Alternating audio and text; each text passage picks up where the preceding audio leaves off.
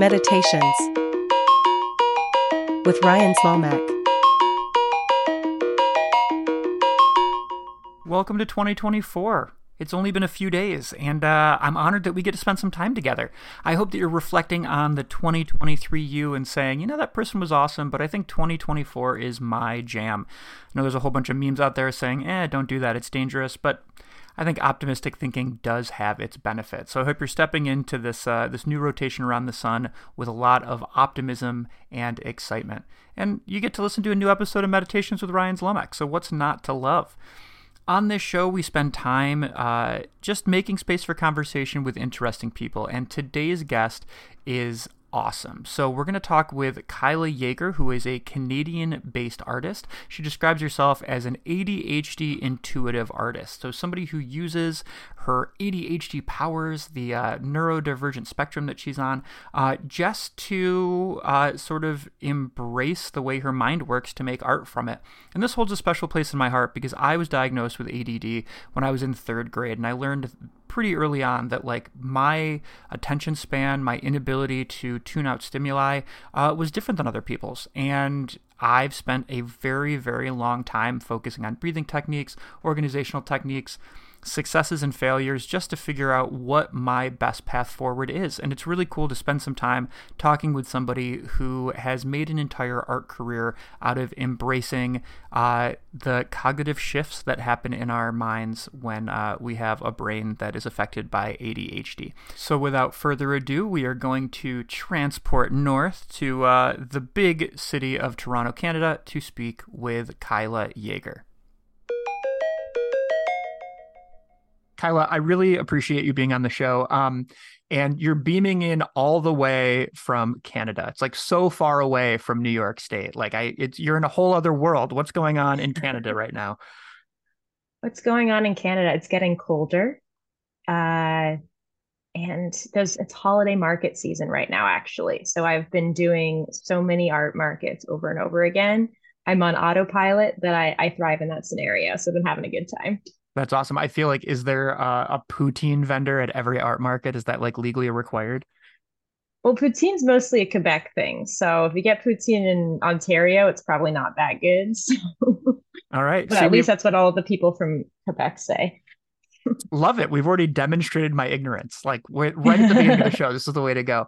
Um, so Kyla, I find you really interesting because you uh you you started off in New Orleans and then eventually made your way to uh to Canada for for school and to sort of start your career. What was it like growing up in New Orleans? It was fun. Uh, I mean, everyone says, "Oh, you must have been like partying all the time and all this stuff," but that's my home. That's where I was born and raised. So it's just kind of like the norm for me. Um, but it was really fun being immersed in so much culture and creativity, not just like visual arts, but music. And I was also like a theater kid. So just being around so much bright, vibrant cultural energy, I think had a huge influence on like my career path as an adult for sure. But I had fun. Although like Katrina happened in, when I was in grade five. Uh, it's crazy how my language has changed. You say fifth grade in the States and grade five in Canada. So depending on who I'm talking to, like my vocabulary sometimes changes. I love uh, it. Yeah. How did I mean that's a I had gone I had gone to New Orleans for the first time right after Hurricane Katrina. Um and just I, I a part of me has has always just been so upset that I never got to see that town uh prior to that catastrophe. Like as a as a 5th grader, like how did that experience impact you? I mean, I was incredibly privileged. I call it my city's tragedy, not my personal tragedy, because I was in the lucky 20% of the city that did not get flooded during the storm.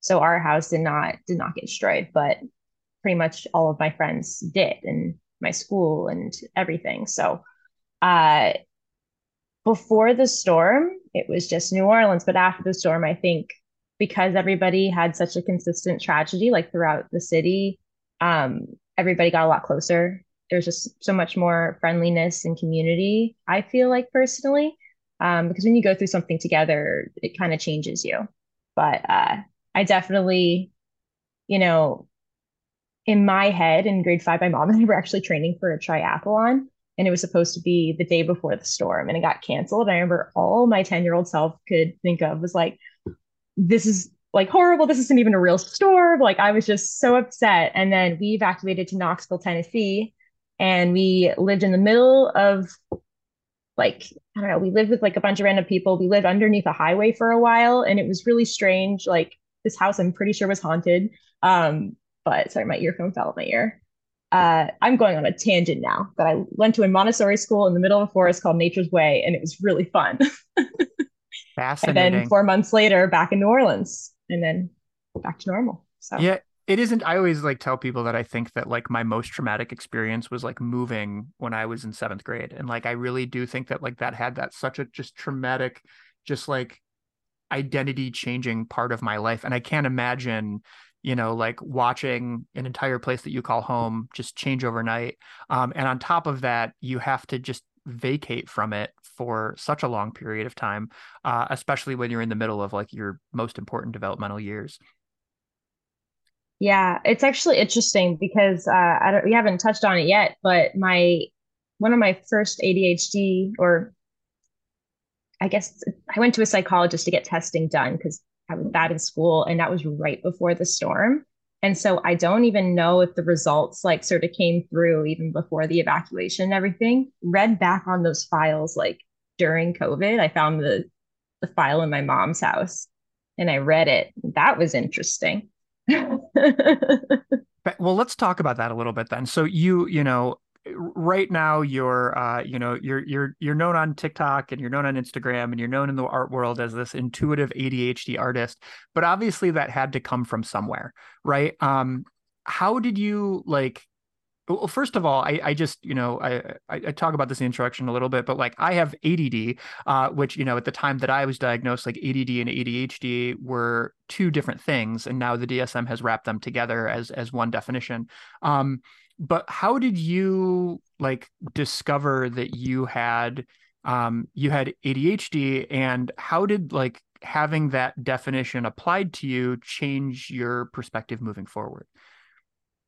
Yeah, so I actually didn't have an official diagnosis until I was 17. So in 2012. And it was really tough because I went through the majority of my childhood like pretty much thinking I was stupid because I was so bad in school. I like didn't know why. I did all the homework, I did all the readings, but I couldn't retain anything. I just didn't get why. Nobody trusted me. None of my teachers, my parents didn't trust me. And until that diagnosis, it was like suddenly everybody was like, oh, that makes sense. And I've been like, this is what I've been telling you the whole time. And uh, I think it's really hard too because you know especially in young women especially in girls you're masking your personality to adhere to societal standards to adhere to maybe abusive people around you and to be pretending like you're someone that you're not for 17 years is really tough so once i got that diagnosis well not only did my personality finally come out but my art exploded like I used to do realism for most of my childhood. Like I would just draw like still lifes and portraits and landscapes. And once I got that diagnosis, the abstract just kind of like came out of nowhere. It was really random and really weird and really awesome. And what do you think the linchpin for that was? I mean, do you think it was the actual like uh the the the application of the um the term? Do you think it was the like the society like the, your own personal relationships changing around you? Do you think it was uh like the way in which you approached your work after that or or any, sort of medication? Like what what do you think like spurred that like complete shift well a couple of things happened uh so in my junior year of high school i basically had three panic attack meltdowns in the same month. One of them wasn't even in the middle of a soccer game. I also play soccer. Um, and it came to the point where I was just like, Mom, like something is up. Like I need to go get tested again. I was put on on Vyvanse. I was put on medication, and I've been on the same medication on a low dose since high school, and I'm 29 now. So, uh, that definitely made a difference. It was suddenly my grades went from C's to A's because I could actually focus in class. Uh, you know, my art style changed. I didn't adhere to like what art teachers wanted and doing just things in a way that I was taught. I was doing things in a way that I wanted to. Uh, I took all the doodles that I was making in the side of my notes and I made them big, giant abstract paintings. And sort of just taking that masking and that hiding of who I was and putting it under a magnifying glass for the entire world to see. And now I use that as a driving point in my art career because I think that that's probably one of the most special things about me is my neurodivergence. And I don't think I would be as successful in my art career without it. Interesting. I love that idea of like uh I don't know, we often say that like what you really should be doing is what you do when you procrastinate. And like the fact that you you're you're in school and you're like doodling in your notebook on the side and then all of a sudden you're feeling empowered to like bring those doodles and it, it just like helps accentuate and like helps you discover your next sort of like artistic phase. Like I just I just love the fact that it was literally hiding in the margins of a notebook. Yeah, and it's funny because my senior like show in high school. We like i was in the art program. And we all had a, a, a gallery show and it was called marginal boredom. And it was basically all of the margins of my pages from like not the physical pages but the pieces represented that. And then i made like a giant wall mural of like a bunch of triangles it was cool it's super fun. Uh, one of my favorite artists, he's gotten mentioned on the show before, is uh, Sergio Aragonés, who uh, is known for his marginals, which are little comics that are like hidden on the side of pages in Mad Magazine. It's just such an underappreciated art medium. Like the things that happen that we we if we move away from base content, we can we can discover. Uh, it you know, I one of the things I wanted to ask you is is sort of a strange question, but like how do you describe having ADHD to somebody? Because I think that like I'm normally, you know, there's in in society like there's this there's this there's this been the shift over the last decade where like uh, there's a lot more diagnoses, but there's also a lot more people who are discovering their own attention issues and assuming that it's ADHD. And just the fact that like my mind's distracted, I don't think is is what makes it it, what makes ADD or ADHD that. And I'm curious how you describe it to people when you say, like, as somebody with ADHD, this is what it's like. So imagine, you know, on the radio when like they you can have it shift from from uh, station to station automatically. What is that called? Like seek or something like that. Like it shifts from station to station. Imagine that's happening seven times at the same time and each time in both years there's having different stations go on over and over and over again and it doesn't sometimes it can be a little bit muted down with medication. Sometimes it can be a little bit muted down if you're in your hyper focus like trance state whether it's art music whatever is your passion. But for the most part you're walking down the street you're thinking about 17 different things at the same time and not knowing if the fact that you have to go to the bathroom a little bit or if you have to send an important email is like those can be the same level of importance.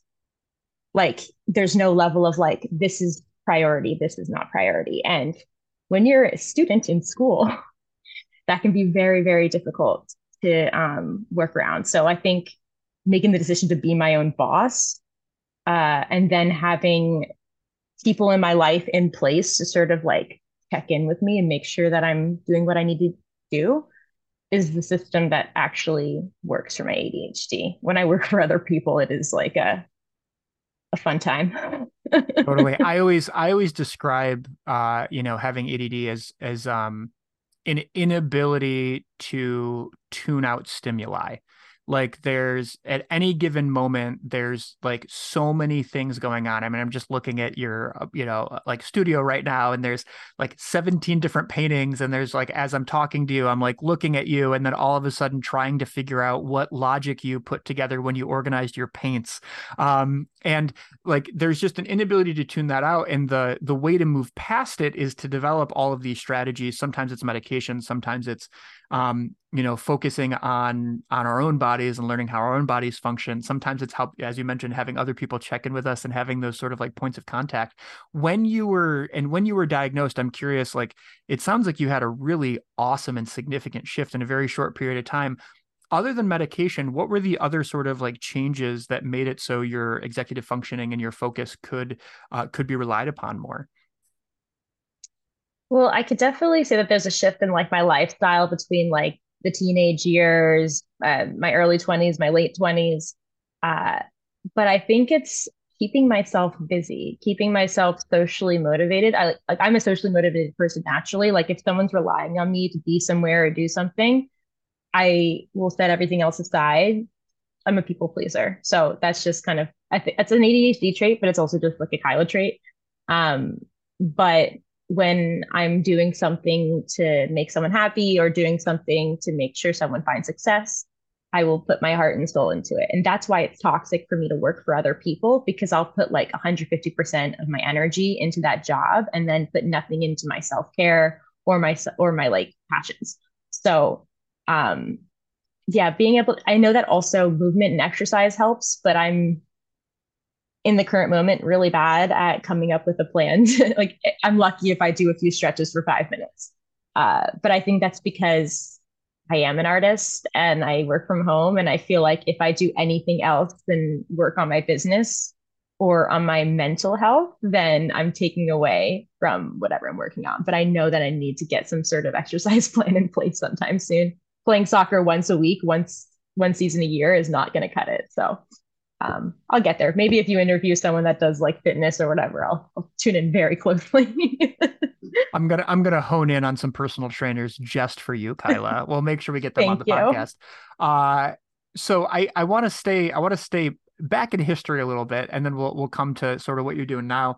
Um, which is you know you discover yourself as an artist, uh, and uh, you discover yourself as just a more a motivated or, or, or how do, I don't want to say more sustainable learner. I think maybe that's the term that I want to use. Um, and then you decide to venture to uh, York University uh, for uh, for education program. Had you always planned to study art, and like what what was the appeal of studying art at uh, in in higher education?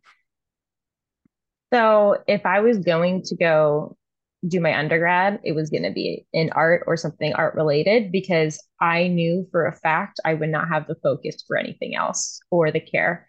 And I still to this day believe that if you're going to go to school and you're not passionate about whatever you're studying, it's going to be a waste of time because then you're going to hate your job for the rest of your life. so uh, I actually, one of the programs that I did apply to that wasn't necessarily specifically an art program, I, I applied to Syracuse University for their like, uh, what was it? Some kind of digital, no, it was like mark advertising, something like that. I actually forgot the name of the program. Was it was it but Newhouse? Is there something like that? It, it, was like design. It was definitely something having to do with design. But I'm really okay. glad I didn't because I hate screens. Although now I'm getting into Procreate, but that's another story.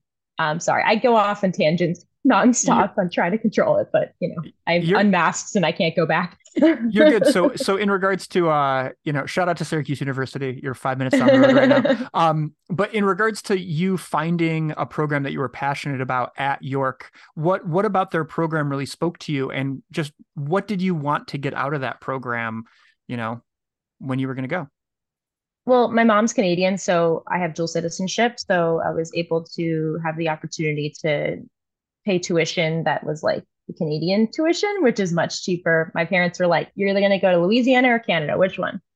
Um, so I chose York because it had a the best art program out of all the schools that I applied to, and I had never visited it before. I just kind of picked one, and it wasn't like I, I, didn't apply to OCAD, Ontario College of Art and Design, because it didn't have on campus residency. And coming by myself to a new country, I wanted to make sure I had that like those support systems in place from like the university setting of like on campus residency, meal plans, and all that stuff, not just like an apartment downtown Toronto by myself.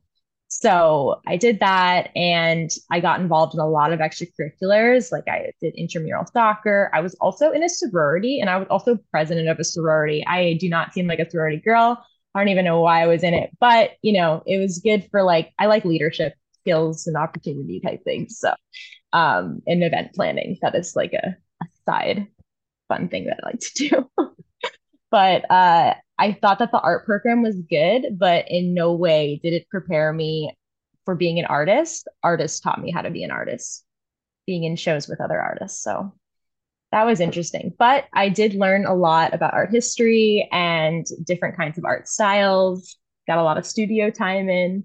Uh, I'm glad I went because people definitely took me more seriously with a BFA. so yeah, fair enough. Um, in regards to like just connecting with it, I mean, you describe yourself your art as abstract psychedelic art, cubism, a mixture of sorry, abstract psychedelic art, cubism, and surrealism. Like, is that are those terms or are those ideas that you picked up in college, or were those things that had just sort of like made their way to you? Well, my style has grown into what it is now, and that's how I describe it at its current moment. But I used to call it uh, psychedelic subconscious, like pre COVID, because I would use my subconscious and it looked psychedelic. And then before that, I didn't really have a category for my art because I did some abstract pieces, some realism. And I just kind of like, when I was in undergrad, I just did assignments. And that's the thing about when you go to art school is that the majority of your art program is what they call assignmenty. It's too assignmenty. So if you submit it to an art show, you probably won't get in because it looks like an assignment.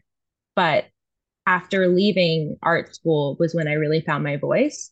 But during COVID is when I found my signature style. So that's what it is today. And I call it intuitive ADHD art.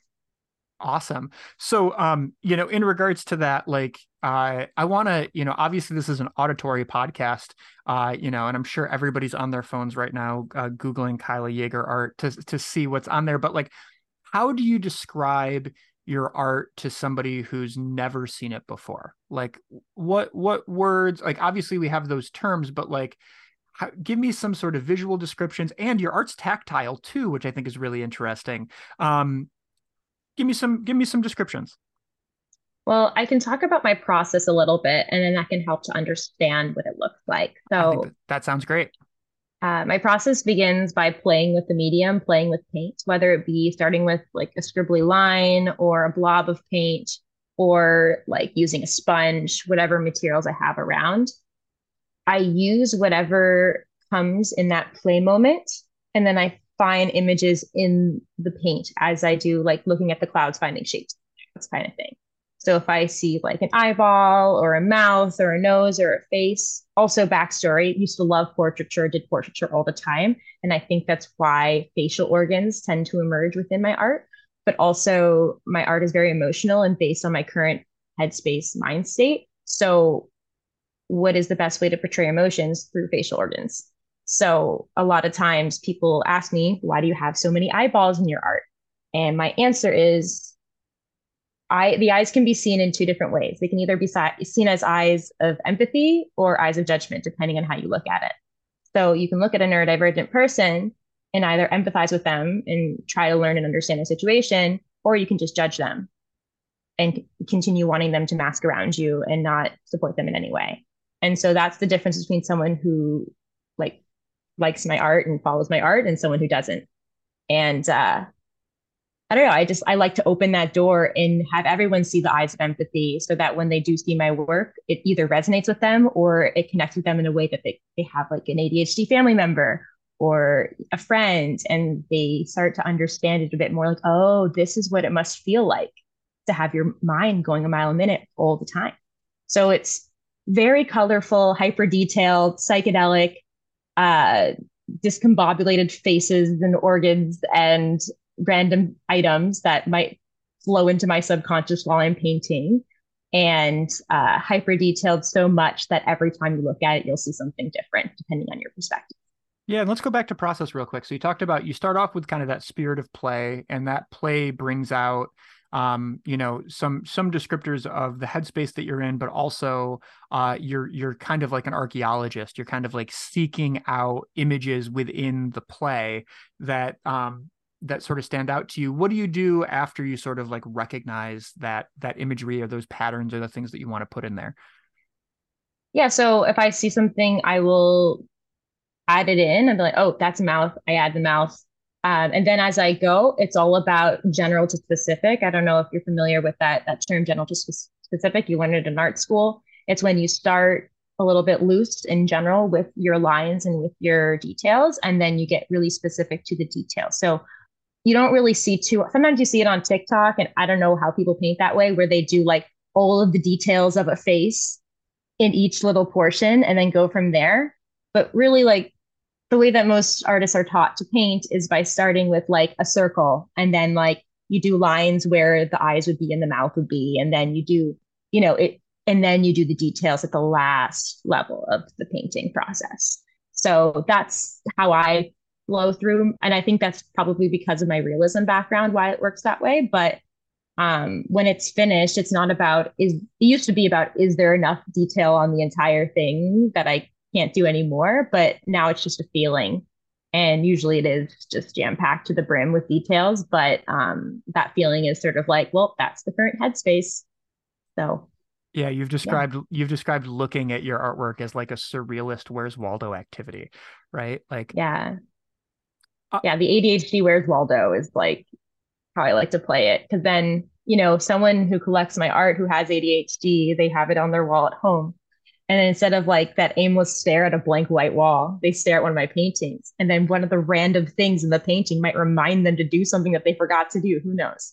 Uh, but also gives them a safe place to unmask in a safe space, um, which I find is very important because not everyone can unmask at home. Sometimes people have family members that are abusive or don't allow a safe space to be themselves. So I want my art to encourage people yes, you can just be you and nobody else matters. Like it just do your thing. So I want to come back to this masking comment later, but I'm I want to finish this process thing. For for a number of your pieces, you have this three-dimensional tactile component to that process. Mm-hmm. How do you how do you add that layer? How do you determine that these are the places where I want people to touch the artwork, where I want someone to fidget with it? Like uh, how do you determine which pieces will be things that you want people to actually physically touch versus uh, take a step back and sort of look at? So most of my larger scale works are just the visually stimulating pieces, and my smaller scale works are. Uh, I, I, usually have a sign on my market tables or my show tables like "This is art you can touch," or a sign that says "Fidget Fine Art." So fidget fine art is I call it like the a fidget toy of the fine art world, and they do other people in the world like they do make uh, tactile art, but not in my exact style. And I tend to use hot glue uh, for the those uh, those ridges. Uh, hot glue is really hard to work with. Only a certain amount comes out of the thing at, at a time. It's very hot and you could burn yourself.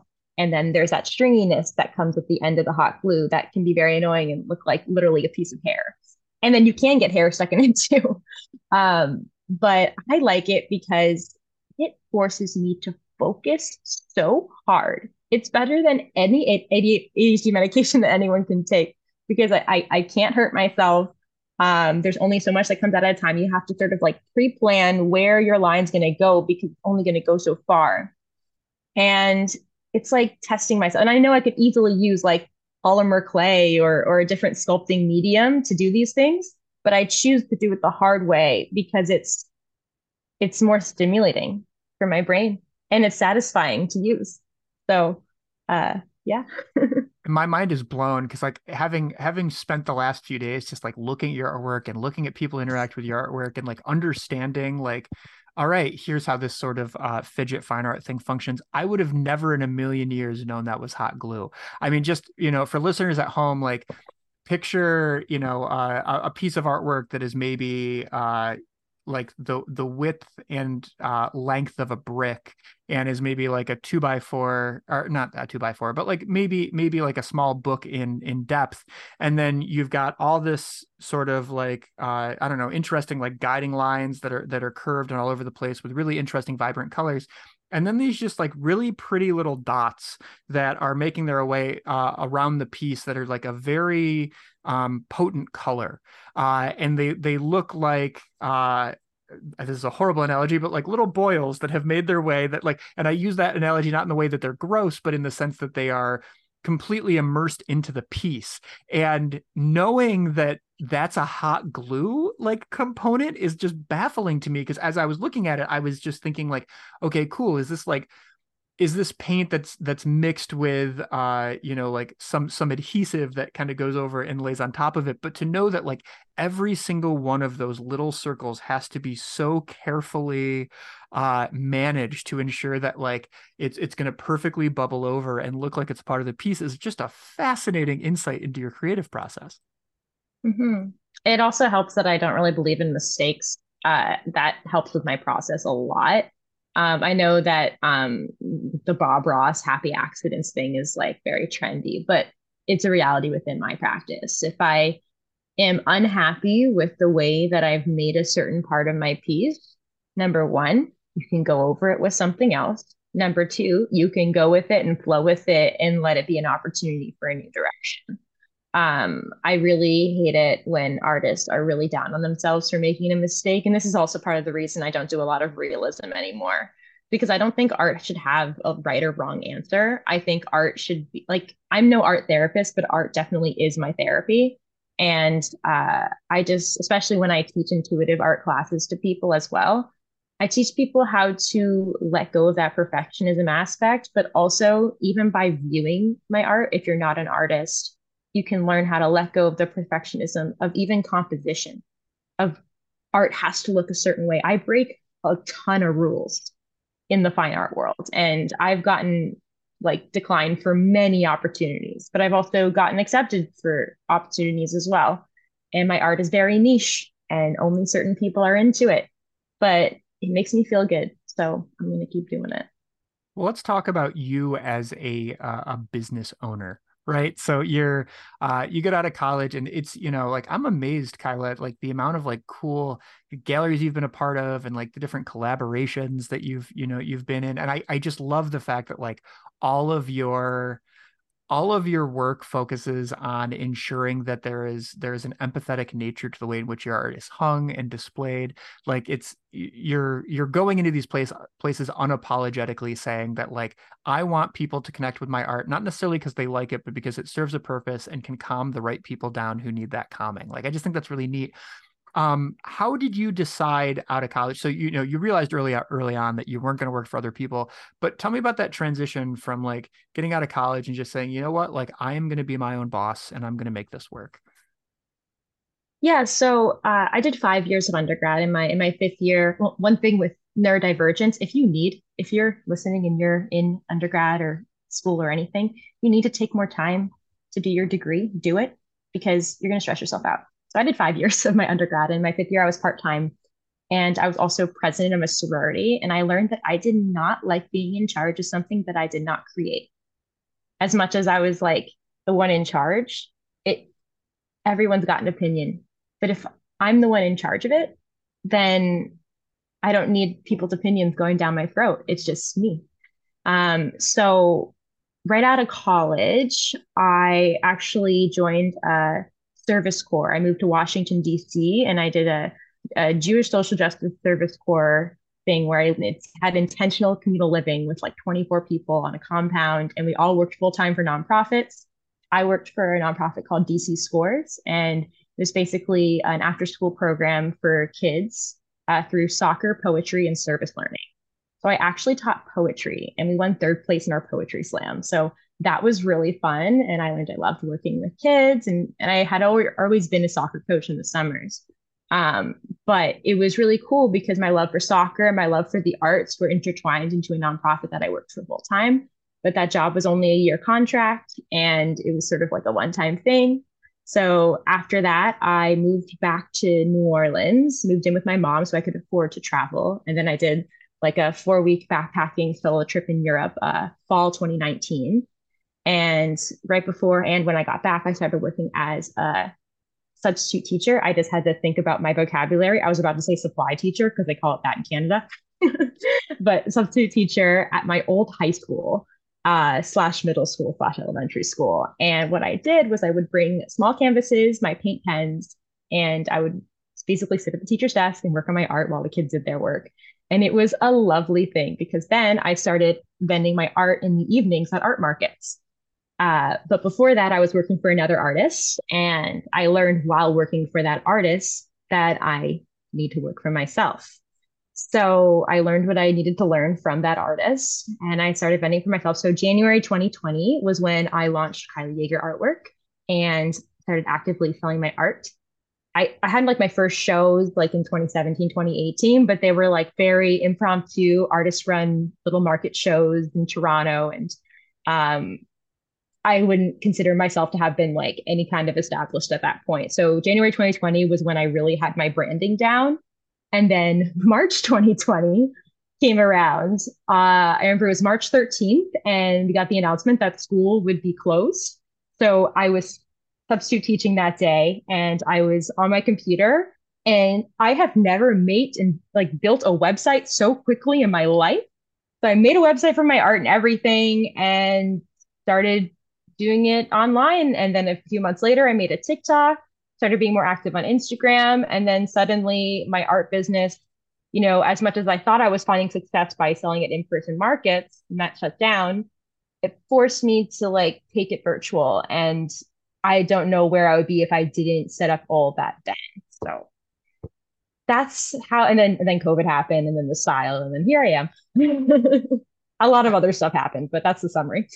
That's awesome. Um, what like so what what does the life of an artist look like for you you know in general? I mean obviously uh, you spend most of your time just thinking about how cool it would be on the meditations with ryan zlomek podcast. But other than that now that that dream is past uh, like what what does the daily life of of kyla look like in regards to uh, you know balancing the executive needs of and the administrative needs of your business and making sure that you're you're doing pop-up shows and selling online and and building work? Like how does that how does that work on a on a daily or weekly schedule so obviously in the last few years it changes from day to day i've had day jobs during times especially during covid when people were not buying art I worked in a daycare for a little while. And then after I had that work scenario, I was like trying to be a full time artist, but I didn't trust that I can make money full time. So I started taking uh, like 14 shifts a week from the soccer or coaching soccer for the company I worked for. And then I was asked to be the art program leader for this company that I worked for. It was an extracurricular company.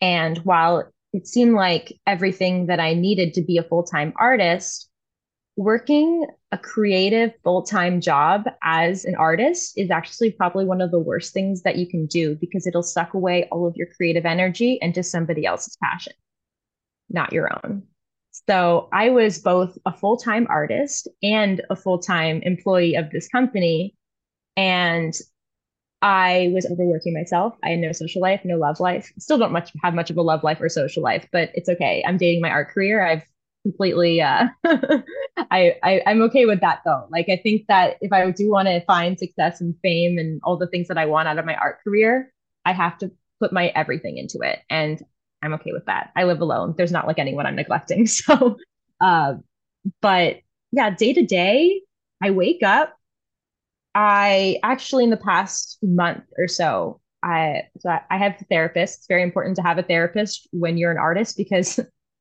stuff can go down. But um, I started making, I know that the people can't see it, an ADHD daily menu.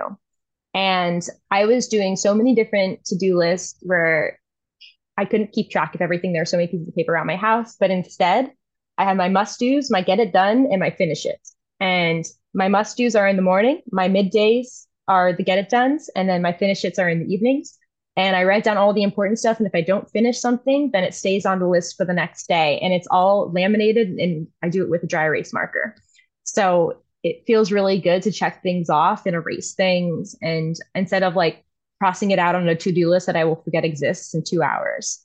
Um, and then I also have like my feel goods, my wanna do's, and my self cares. And if I put my self care on my calendar, then or on, on my menu, what is saying? Yeah. So basically, long story short, I am saying this all in backwards order. This is what happens when you interview someone with ADHD. You'll hear parts of a story in five different segments, all in varying orders.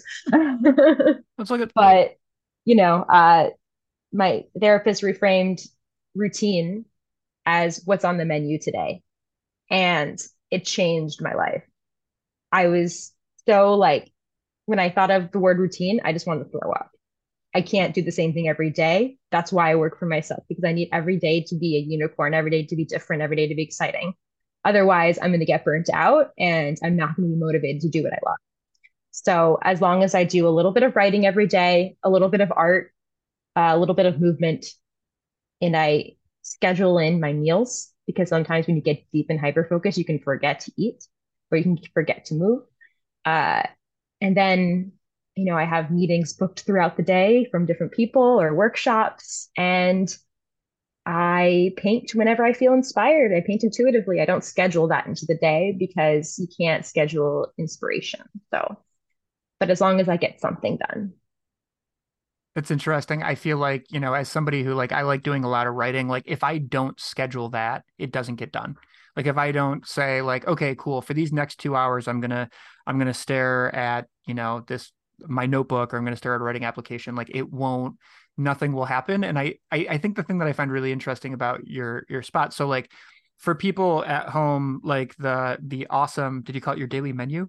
Uh Yeah, I call it the well, I also have it as a printable on my website too, but I sell a laminated version of it on my web, uh, sorry, at markets and stuff in person. But yeah, my ADHD daily menu. Yeah, and I just think that like, you know, uh having worked in education for a long time, like I always I just as somebody like as how do I say this? I'd be in a professional development with like a hundred people and you know, a bunch of teachers who like are really proud of the work that they've done and they're great teachers. Um and I'm always the one who is like there and when, you know, there's a frustration with like, oh, and this this kid needs extra time on a test and it's so hard to schedule or whatever. I'm like, I was that kid. Like that was that was me. I was the one who like had to have all that stuff and we'd have people come in and, and demonstrate new skills to teach and 99.999% of the time whenever it's a, a student with adhd will respond best to this type of practice. It's best for everybody. And i think that like your daily menu is a prime example of like you know, routine is a scary word. And if you can get comfortable with the idea that, um, you know, like here's an alternative way to make a checklist instead of a never ending checklist, you've got a checklist that's scaffolded and compartmentalized. All of a sudden, you can find a new way to be productive and a new way to, to work within those spaces. So, like, as you know, you as somebody with ADHD, that's like, this worked for me. Like, I would argue that for most people, uh, rethinking your productivity based off of new ways to develop to-do lists is is actually a beneficial activity. Yeah, I, I that really resonated with me when you said I was that kid because whenever I've been in teaching spaces, which I have been a lot, I've been a substitute teacher, I've been a preschool teacher, I've been a poetry teacher, an art teacher, a soccer coach. And I think a lot of times when I see my peers struggling, the teachers, I'm just sort of like, you got to see it from the kids' perspective. You got to see it from well, even if you aren't neurodivergent, what was it like when you were a kid? Would you like to hear what you're saying? Would you be excited? And whenever, you know, educators are complaining that the kids aren't listening, and I'm like, well, are you entertaining them enough? Are you engaging enough? Are you excited enough? Because if you're looking like you're ha- not having a fun time, they won't want to be there and that that's that's how I get kids to listen. It's like uh, if I can be entertaining enough for them to be, if I can be more entertaining than their side conversation, then I've won. So yes or like yeah, just gauge their attention in some way, whether it's silly voices or movement or storytelling. Storytelling is a big one for me. Um, but yeah, Everybody wants to hear a story. And I think that if you can wrap if you can wrap anything into a narrative, all of a sudden it becomes more approachable. Um, your your comment, uh, I, I love quoting this, but uh, Steve Martin, the you know, uh, only murders in the building, right? He uh, he wrote a great book about a stand-up career called Born Standing Up, and in it he has the quote, which is, uh, "Teaching is a performance art. You know, we need to acknowledge that." And I always think about that whenever I'm in front of the classroom and people are like, "What, what was that?" And I'm like, "I don't know, but it worked. It was like the performance art that we needed to teach this specific skill today. Um, so going going back to your art career, I think that like what you know, you have this this really great TikTok presence, and in it, uh, I mean, even just talking with you right now, like I love the fact that like you you talk about masking, and you're not afraid to unmask in front of anybody. Um, and you know, on your TikTok, you you talk about the sort of like successes but also the woes of being an artist in 2023 like i was watching a video that you did about uh, the actual cost to set up at an art show and the actual amount of money you made and the fact that like you know you you it is a risk and you took a loss um you know on that on that specific that specific experience. But like for anybody who's out there that's thinking about becoming their own boss or be becoming an artist who's selling online or doing art shows like what sort of like tips or tricks do you do you want to put out there for people that are that are considering that shift be your most genuine self that being your most genuine self. If you are being fake in any way, shape, or form, if you are not doing something that you feel comfortable with, say, for example, you're more introverted and you try to do markets and talk to people, you're not going to find success. Like you have to, like, there's no cookie cutter way to be an artist. There's only a way to be yourself. And people buy art from the human, not because of what it looks like necessarily. Like they might like the colors and the way it looks, but art's expensive. And so people buy art based off of feeling and emotion more so than this would look nice in my home. I'm going to buy it. Uh, every single art piece that I've sold, at least in person, it's always been like they see, well, either they like my story in general and then they pick one that they like, like visually speaking, or they learn about the piece and then they buy the piece because of its story. And as long as you can, and it's back to that story storytelling aspect, if, as long as you can tell a story about why you make what you make, if you're just making art to look pretty, you probably shouldn't be a full time artist. You've got to have some sort of deeper meaning of why you're doing it. And it doesn't necessarily have to be super emotional or anything. It could be you make art because you love to decorate rocks and you think that rocks um, are the pathway to not letting any paper fly away. And you had this one time when you were a kid that all of your papers flew away onto a highway and you couldn't do anything about it. So now you make rocks and no one will ever lose a piece of paper and always have a paperweight. Like it doesn't have to be that deep, but you got to have a story. And um, I think that my when I was in high school, I used to say that my art does not have meaning. I don't believe in meaning. I just believe in things looking cool because I would make super cool psychedelic large scale abstract paintings. I would make super hyper realistic portraits. And I'm like, it just looks cool. But that's because I was masking. And now I'm fully unmasked and my art sells and it makes sense now. So be your true self, tell your story. And if you like doing a certain thing, do it every day. I love it. I think your your comment about the story is really really important. I mean, there's like in the fine arts world, you know, the reason a painting is worth $10 or $10 million very rarely actually has to do with the quality of the artwork. Um, it almost exclusively has to do with the narrative that is built behind that piece. Um, and if you're comfortable telling your own story, you're normally going to get other people enthusiastic about what you do, which will I hate to belittle it to just this idea, but like that can and or will lead to sales. You know, like if people know that you're being genuine and you're being interesting and that your story is important to them, they connect with you. That is what makes people want to hang out in their homes. Like my entire mm-hmm. house is basically a museum. And I'm like, when, whenever anybody comes over, I'm so excited to be like, you want to hear about this piece? cool it's on cardboard. You want to know why it's on cardboard? And then i'll just like go into this like whole narrative about it and that leads it, it welcomes people into the art space it welcomes people into your work and it lets them know why it's important to you and then people see that enthusiasm and respond to it. So i just i i want to applaud you for thinking about that storytelling component because i think that's oftentimes a lot of times when i like I talk with artists who are struggling or, or just business owners in general who are struggling. Like, what is the story?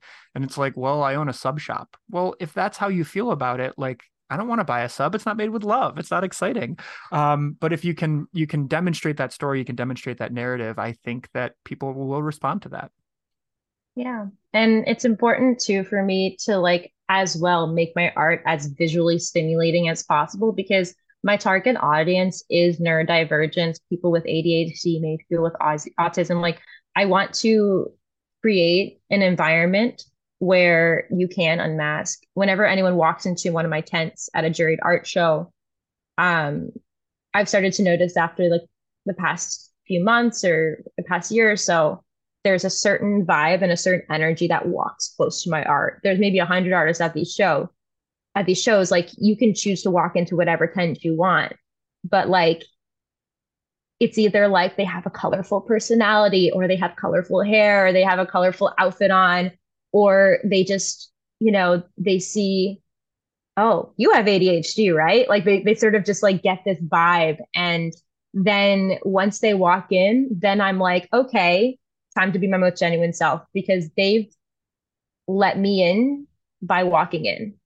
And I was, I'm always like, I can either tell you the backstory behind a piece or you can look at a piece and come up with your own connection and be vulnerable with it. because sometimes people don't even like to hear the backstory. Sometimes they're like, oh, don't tell me. I, I want to figure it out myself.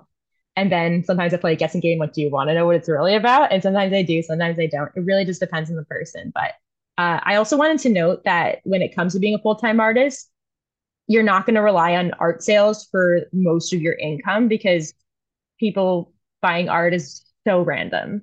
And so, like, no matter how much you market it, like, it sometimes it takes like someone seven times of seeing the same painting to like actually want it. Um, that's what they say at least. But it's also about diversifying. So, like, I'm a part time soccer coach and I'm a part time babysitter, and I do live painting and I do workshops and I do, you know, side whatever opportunities I can find. I do commissions sometimes. Uh, do it all because some months are going to be better than others. So, thanks for your honesty on that. Yeah. Um. So you know, I we you talked about this idea of masking, and I want to um you know we're gonna i'm gonna ask you to time travel with me for a second so uh here we are recording uh we'll just well it, december has just started but in reality this this is going live um in in early january and i think that like uh you know the new year is a time for a lot of people to uh, you know think about making significant changes to their lives. And everybody has their own new year. For mine it's my birthday. Every year in august i like reflect on my life in a way that i never have before and i decide that's the time that i'm gonna i'm gonna i'm gonna do inventory and kind of go from there. Um, but a lot of the things that people are focused on is uh, you know their own mental health and their own way to feel more comfortable in their own bodies and in their own minds. And you've had a really interesting journey to be able to get to that point of confidence and to that that point of feeling as though like you're you're special your voice is worth hearing. Um you know like what are what are some i'm going to break it up into two two points and we'll start with the first one which is like what are some things you do for yourself um to ensure that you are putting your putting your mental health forward and you're putting your own you know uh sort of support of your your ADHD issues uh forward? Like what do you what do you do personally so since January of last year, I kind of made a vow to myself that I would cut out any person in my life that I wasn't able to be my most genuine self around, that I had to mask around. And so I lost some friends, lost some family members, but by doing that, well, first, first and foremost, my my art career skyrocketed after because I was so much more focused. I wasn't having any mental blocks.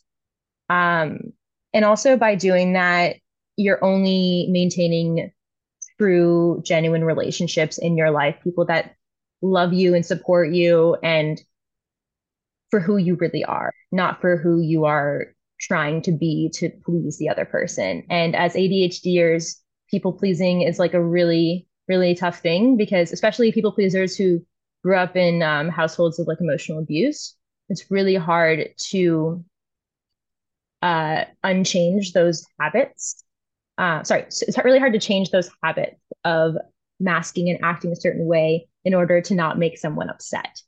Um, so once I sort of blocked out the negatives, and I always talk about with my art, um, my art does not have negative space because it's so busy, but it only has positive space. So only leaving, so blocking out the negatives and only leaving room for positive in your life. And it, yes, it can be very lonely, but I've learned, I actually have a piece called Being Alone that I made last year. And I was only able, so I started it when I was feeling really sad and lonely. It was when one of my students got COVID and I had to stay at home for a week and I was just like not having it.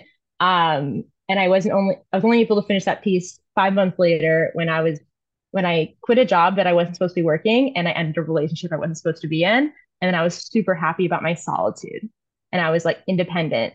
And it's about taking those relationships, only maintaining the positive ones and allowing yourself to turn that lonely factor into a solitude independence factor.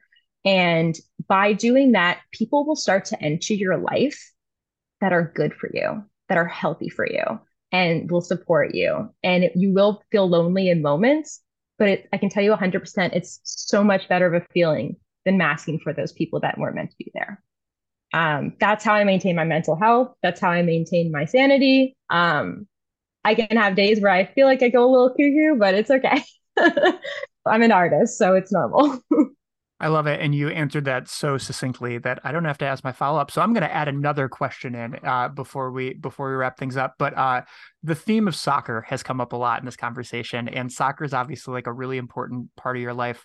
Um, I'm a huge Ted Lasso fan, uh, not only for the soccer but just for the good vibes. And I'm curious, like, what about uh, what about soccer has like called to you, and like, why do you love having soccer sort of be a part of of your you know annual occurrences? Yeah, so since I was a kid, art and soccer were my two favorite things. Um, you know, they talk about the the autism special interest as opposed to like the ADHD flipping from thing to thing. I have never been diagnosed with autism, but I have had a few friends that are that are like, maybe, but I've never been diagnosed, so I can't label myself as that. But at the same time, um, those are my special interests. Art and soccer always have been, always will. Uh, I played other sports growing up. They just didn't hit the same.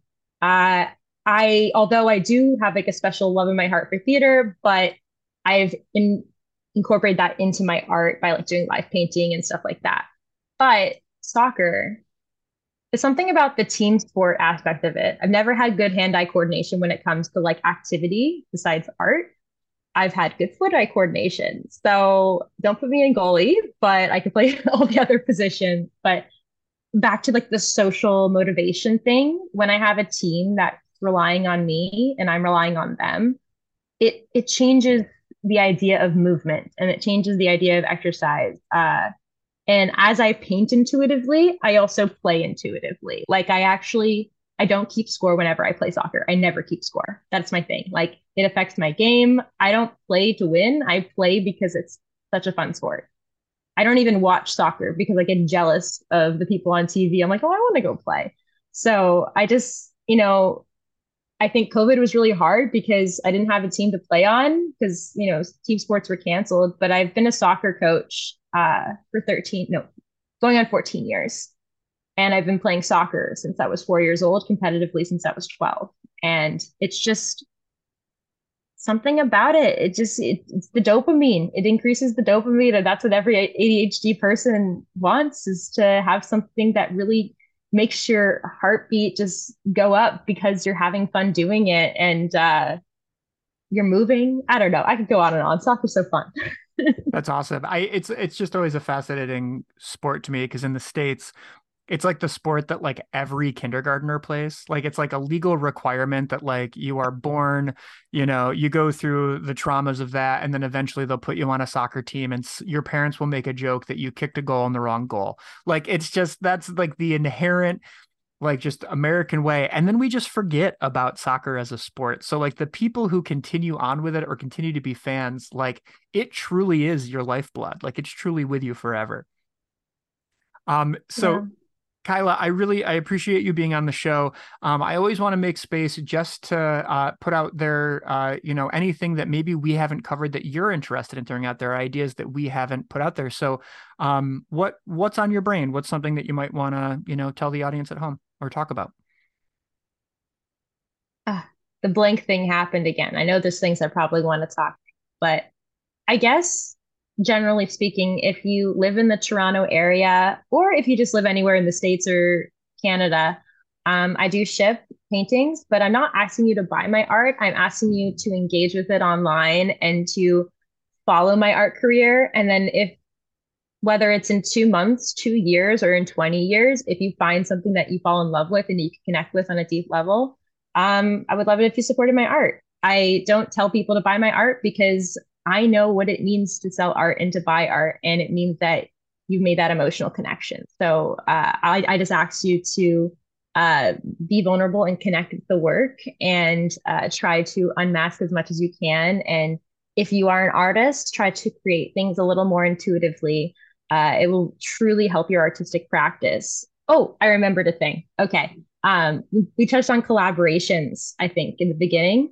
Something that has truly helped me find my personal like signature style is through collaborations, as opposed to just going to like art galleries of like hundred year old paintings and you know learning that way. Like, yes, I went through art school and did all that, but what truly refined my style was starting in like 2016, I would go to these parties in undergrad and I would meet other artists and I would book an art collab with them. And then we would just like swap papers and draw on top of each other's stuff. And now I teach that to kids and adults. And I have now have a creative partnership with uh, my friend Mirka, and we met at an art event last January, and we've been art collabing ever since. And now we are uh, creative business partners, and we're called Creatures on Instagram. or creatures.to. Creatures was taken. Um, but we are creative, collaborative creatures. She's more illustrative. I'm more abstract. And then our styles mesh like peanut butter and jelly. We've done like live painting, and we're starting an art collective together. Um, but our goal in the future is hopefully to, you know, just take what we're doing further and uh, inspire more people and make more art. So um, that is another thing. Collaborations are great. Great. And also I want across, across disciplines too, like musicians, actors, anybody like hit me up if you want to collaborate. Absolutely. And I think it's really important, just like oftentimes, so we live in a world that is more connected than it ever has been.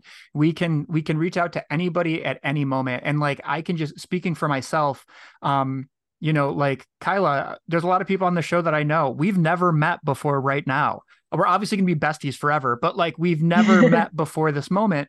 And, um, you know, like I had seen something you posted and I knew my narrative and I knew what you had put forward. And I was like, I feel like this is somebody that would be worth talking to. And like, I reached out and you said yes you know and i think that like uh, and I'll, I'll just say otherwise like there's a, a new york times bestselling author that i had uh, communicated with months ago viewed it just thought it was dead like i'm never going to get this person on the show. And literally last night they sent me an email back apologizing for the delay like and uh telling me exactly when we would schedule an interview. Like these you know people inherently want to connect. People want to collaborate. And i think any part of ourselves that says you know i'm not sure i'm worthy of this collaboration or anything like that like push that stuff down because if some if you reach out to somebody and they don't want to collaborate it's for one of two reasons either they're not worth your time or they're genuinely really busy and can't but they would love to do it and you'll never know if you don't you know make that connection uh yeah.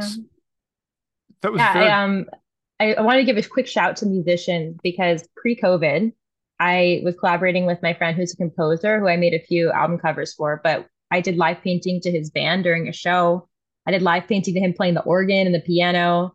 And it was so fun. And then COVID happened. And I'm just now starting to get back into live painting, like on stage with DJs. But um, if anyone is going on tour and wants to have a different kind of opening act or to have some sort of visual component on stage with their band, I am so down and I have a car and can meet you there. So just let me know. That's awesome. So speaking of that, um, once again, I really I can't tell you how much I appreciate you being on the show. So if people want to uh, find you, uh, Kyla Yager artwork, K Y L A Y A G E R A R T W R O K dot com. Um, where do they find you on uh, on social media? Yep. So if you're on TikTok, I'm Kyla Yager Artwork on TikTok, same as my website. And if you want to find me on Instagram, I'm artby.kylay. So A R T B Y dot K Y L A Y. I made that name like eight years ago, and I'm too scared to change it because I'm afraid that people won't know who I am anymore on Instagram. So they're they're both different. Um, and then yeah, so the website, Instagram, is TikTok, where is where I mostly post. You'll find me other places, but they're not as active. So yeah. Awesome. Well, Kyla, thanks so much for being on the show. I really appreciate it. Amazing. Thank you so much for having me, Ryan. I hope you enjoyed that conversation with Kyla. What an absolute pleasant person. And uh, I really liked ending about collaboration because I think it's important that you realize that everybody wants to do something cool with you. So if you've got a creative project in your brain, talk about it. Try to find people who want to uh, to join you and, and see what happens. This show wouldn't exist without the collaboration of my amazing guests. So, Kyla, thanks so much for coming on and having that wonderful conversation about uh, intuitive art. If you enjoyed that episode or you know somebody who uh, may benefit from hearing it, please share, share, share. Write a review, give it to somebody who you think uh, may identify with the ADHD narrative, post it to your own social media feeds. Uh, or just come and uh, send me an email, meditations at ryanzlomek.com to let me know how this episode impacted you or follow me on social media, The World of Ryan Zlomek. It's also where you can hear about upcoming episodes. And let me tell you, on January 17th, we have a really fun one. Requires a little bit of history, though. If you're unfamiliar with the history of uh, home filmmaking, Kodak invented the Super 8 millimeter form uh, in the 1960s, and it was sort of the first home video. Well, it's a form that people thought would die out, but still, here we are in 2024, and it's still very popular among independent independent filmmakers, uh, music video directors, and it's used in major motion pictures and television shows the world around. So, uh, the prime place to get your uh, Super 8 millimeter film either to shoot with or to get it uh, like produced and scanned uh, is a place called Pro 8mm. And we're going to be meeting with the president of Pro 8mm, Phil Vigeant. Phil is an inventor, he's a businessman, he's a person with a really interesting history who, once again, loves collaborating. And we're going to talk about uh, just sort of the history of Super 8, history of his experience in business, and then talk about kind of the culture of Super 8 in movie making in 2024. So if you like that, please tune in for episode 13 on January 17th, where you can find all of your podcasts. With that, go make something. I dare you. Be creative. It's a good year for it. Can't wait to hear what you make. Have a wonderful rest of your day, a wonderful start to your 2024, and I will catch you in two weeks.